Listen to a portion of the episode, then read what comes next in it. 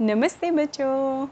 आशा करती हूँ आप सब लोग एकदम स्वस्थ और मस्त होंगे।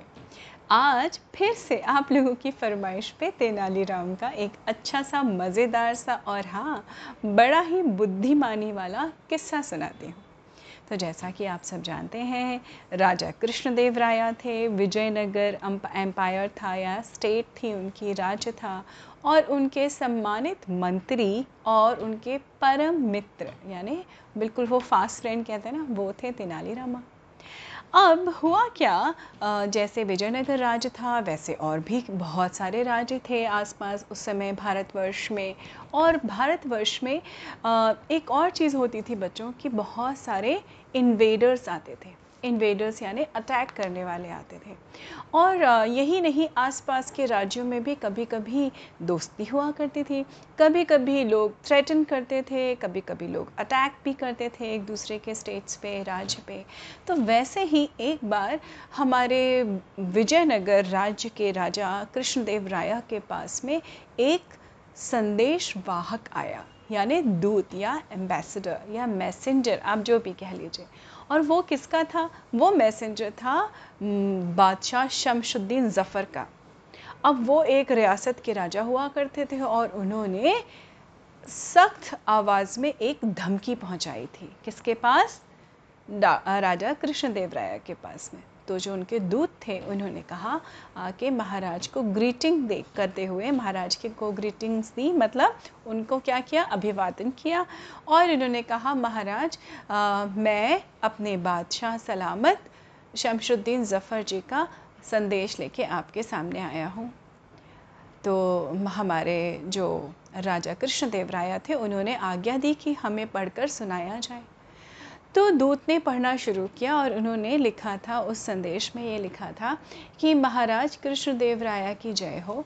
मैं अपने राज्य का विस्तार करना चाहता हूँ, यानी एक्सटेंशन करना चाहता हूँ और इस पूरे साम्राज्य को जीत कर अपने साम्राज्य में मिलाना चाहता हूँ, यानी विजयनगर पे अटैक करना चाहता हूँ एक्चुअली है ना प्रिसाइसली लेकिन आपको मैं युद्ध के लिए ललकार रहा हूँ। आपको अपने राजा, अपनी सेनाओं के साथ में आके मुझसे युद्ध करना होगा। और जो जीत जाएगा, वो, युद्ध का जो जीत जीत जाएगा, वो हमारा क्या होगा? वो एक दूसरे का राज्य, उनका हो जाएगा। आप जीते, मेरा राज्य आपका। मैं जीता तो मेरा, मैं जीता तो आपका राज्य मेरा। हम्म ये सुनते ही पूरी सभा में शांति छा गई। है ना बच्चों? और राजा कृष्णदेव राय सोच में पड़ गए कि ये क्या है? दूत ने कहा, महाराज हमारे बादशाह सलामत ने एक शर्त भी रखी है कि अगर आप इस युद्ध से बचना चाहते हैं तो आपको मेरी एक शर्त पूरी करनी पड़ेगी। महाराज ने सोचा, समझा और उन्होंने कहा कि ठीक है, मुझे बताई जाए शर्त क्या है बादशाह ज़फ़र की। तो दूत ने एक बड़ा सा एक थाल था, उसमें कुछ रखा था और उसके ऊपर से लाल कपड़ा हटाया और उसमें रखा था एक घड़ा, छोटा सा घड़ा, खाली घड़ा था वो। और उन्होंने ये कहा कि बादशाह ज़फ़र ने कहा है कि अगर आप इस घड़े में बुद्धि भर कर दें हमें तो हम आपके राज्य पे आक्रमण या या अटैक नहीं करेंगे। अब ये बड़ी विचित्र सी शर्त थी। राजा ने कहा अच्छा और क्या कहा है आपके बादशाह ने? दूत ने कहा कि बादशाह ने यह भी कहा है, आपको जितना भी समय चाहिए, जितनी भी मोहलत चाहिए समय की, जितना भी टाइम चाहिए, आप हमें, मुझे बता दें। और मैं यहीं बाहर बैठा हूँ, आपके पास सिर्फ़ आधा घंटे का समय है, मात्र हाफ़ एन आवर ओके अब राजा ने कहा, ठीक है, दूत को कहाँ भेज दिया गया? दूत को भेज दिया गया उनके गेस्ट हाउस में, है ना, जहाँ पे अतिथि अतिथि गृह में जहाँ पे गेस्ट यानी अतिथियों को रखा जाता है। अब महाराज तो बैठे हुए थे। महाराज राजाओं की बड़ी ज़िम्मेदारी होती है बच्चों, बड़ी रिस्पॉन्सिबिलिटी होती है। क्योंकि किसी भी राजा को, किसी भी बुद्धिमान और विवेकी राजा को ये पता होता है कि जब युद्ध होता है तो बहुत सारे सैनिकों की जान को खतरा होता है और युद्ध में भी जीतने, हारने के आसार भी लगभग बराबर ही होते हैं। आप हार भी सकते हैं, जीत भी सकते हैं। प्लस जो सैनिकों के जान की बलि चढ़ती है, वो अलग से। तेनालीराम उठे, उन्होंने कहा, महाराज, मैं आपसे कुछ कहना चाहता हूँ। जिसका पूरा, जिसकी पूरी उम्मीद थी डॉक्टर राजा कृष्णदेव राय को। राजा कृष्णदेव राय ने कहा हाँ तेनाली, मुझे तुम्हारी ही बात का इंतज़ार था। आप बताइए, हमें क्या करना चाहिए? तो तेनालीराम ने कहा, महाराज, जो आप सोच रहे हैं, मैं समझ रहा हूँ और ये बात बिल्कुल सही है। आप उनसे सिर्फ़ एक महीने की मोहलत मांग लें, एक महीने का समय मांग लें। बादशाह ज़फ़र से एक महीने में मैं इस घड़े में बुद्धि भर के आपको दे दूँगा और आप उनके पास पहुँचवा दीजिएगा। बादशाह को ये भिजवाना, बुद्धि भिजवाना और बुद्धि क्या होनी चाहिए, ये सब कुछ भी कुछ भी ना किसी दरबारी को और ना ही राजा कृष्णदेव राय को समझ में आई थी ये बात। पर चूँकि उनको विश्वास था, किस पर? तेनालीराम पर कि तेनालीराम कभी गलत बात नहीं कहेंगे या कोई भी असंभव काम करने के लिए नहीं कहेंगे। तो उन्होंने तेनालीराम को को, की बातों में कॉन्फिडेंस दिखाते हुए, विश्वास दिखाते हुए दूत को संदेशा भेजा कि ठीक है, मुझे बादशाह जफ़र की शर्त मंजूर है, बस मुझे एक महीने का समय दे दिया जाए। दूत खुशी खुशी वहाँ से चला गया। अब राजा को जितना विश्वास था तेनालीरामा पर। तेनालीरामा को उन्होंने घड़ा दे दिया। तेनालीराम ने कहा, ठीक है महाराज, ठीक एक महीने बाद में आपको घड़ा बुद्धि से भर के दे दूँगा। और महाराज तो चिंतित थे थोड़े से, उनके चेहरे पे चिंताएँ थी कि एक महीने का समय या तो ये बुद्धि भर के सच में दे देंगे और और बात ये नहीं थी कि बेटा के तेनालीरामों पे विश्वास नहीं था। बात ये थी कि यहाँ पे मैटर क्या था?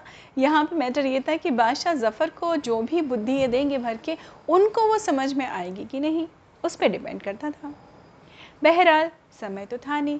तो राजा ने ये ये प्रस्ताव रखा मंत्रियों के सामने, सबके सामने कि तेनालीराम अपना काम कर रहे हैं। और मुझे विश्वास है कि वो अपना काम बड़ी ही सफलता से कर लेंगे। पर इसके साथ साथ हमें कहीं ना कहीं युद्ध का प्रशिक्षण अपने सैनिकों को देना शुरू करना चाहिए, यानी वॉर की ट्रेनिंग देना शुरू करनी चाहिए। अब बच्चों धीरे धीरे एक महीना बीत गया। एक, ठीक एक महीने के बाद तेनालीरामा उस दरबार में हाजिर हुए और वैसे ही एक बड़ा, वो उस घड़े को उन्होंने लाल कपड़े से उस घड़े का मुँह बांधा हुआ था और उसके साथ में एक पत्र रखा था। पत्र यानी लेटर किसके लिए? बादशाह जफ़र के लिए, शमशुद्दीन जफ़र के लिए। और महाराज से कहा, महाराज, सिर्फ़ आप इसका मुँह खोल के देख सकते हैं घड़े का कि इसके अंदर मैंने बुद्धि भेजी महाराज कृष्णदेव राया उत्सुकता से आए, बड़ी क्यूरियोसिटी थी। उतनी ही उनके दरबार में क्यूरियोसिटी थी, पर किसी और को आज्ञा नहीं थी। है ना? तो महाराज ने उसका मुँह खोला, लाल कपड़ा उठाया घड़े का और जब झाँक के देखा तो वो थोड़ा अचंभित रह गए। थोड़ा सा शौक थे सरप्राइज़ भी थे और उन्होंने कहा, तेनालीराम से, तेनालीरामा, ये है बुद्धि?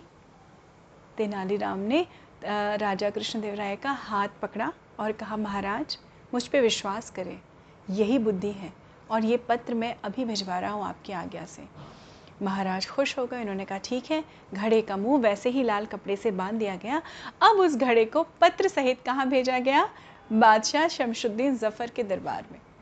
बादशाह के सामने वो जब घड़ा पेश किया गया और उन्होंने कहा, उनको भी उत्सुकता से इंतज़ार था, क्योंकि वो भी देख रहे थे, तारीखें देख रहे थे, कैलेंडर में कि एक महीना आज पूरा हुआ।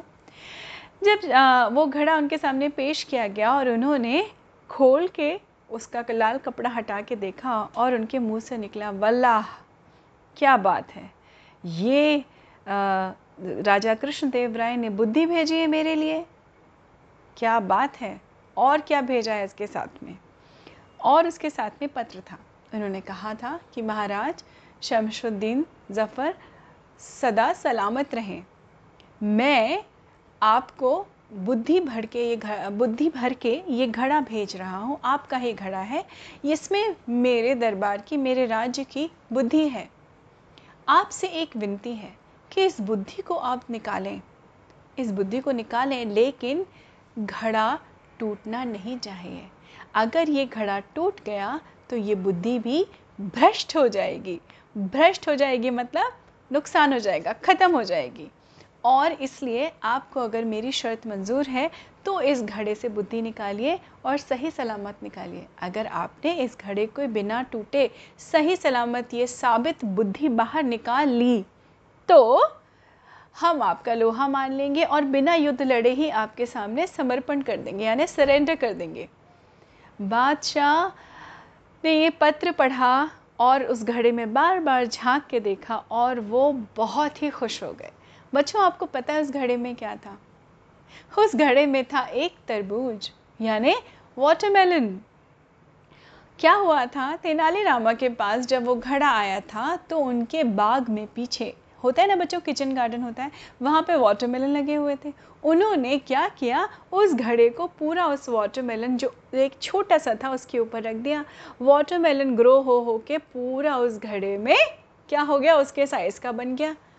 और उन्होंने वही बुद्धि भर के, बुद्धि के स्वरूप उस वाटरमेलन को और या तरबूज को बादशाह जफ़र के सामने पेश कर दिया। और बादशाह जफ़र ने फिर से तेनालीराम की बुद्धि का लोहा मान लिया और उन्होंने कहा, वाह, हमारा दिल खुश हो गया। ये कौन सा अक्लमंद आदमी है जिसने ये तरकीब निकाली? मुझे उस आदमी से मिलवाया जाए। मैं उसका सम्मान करना चाहता हूँ। उसने ना केवल मेरी शर्त पूरी की, वरना इसके अलावा दो राज्यों को आपस में भिड़ने से भी रोका है।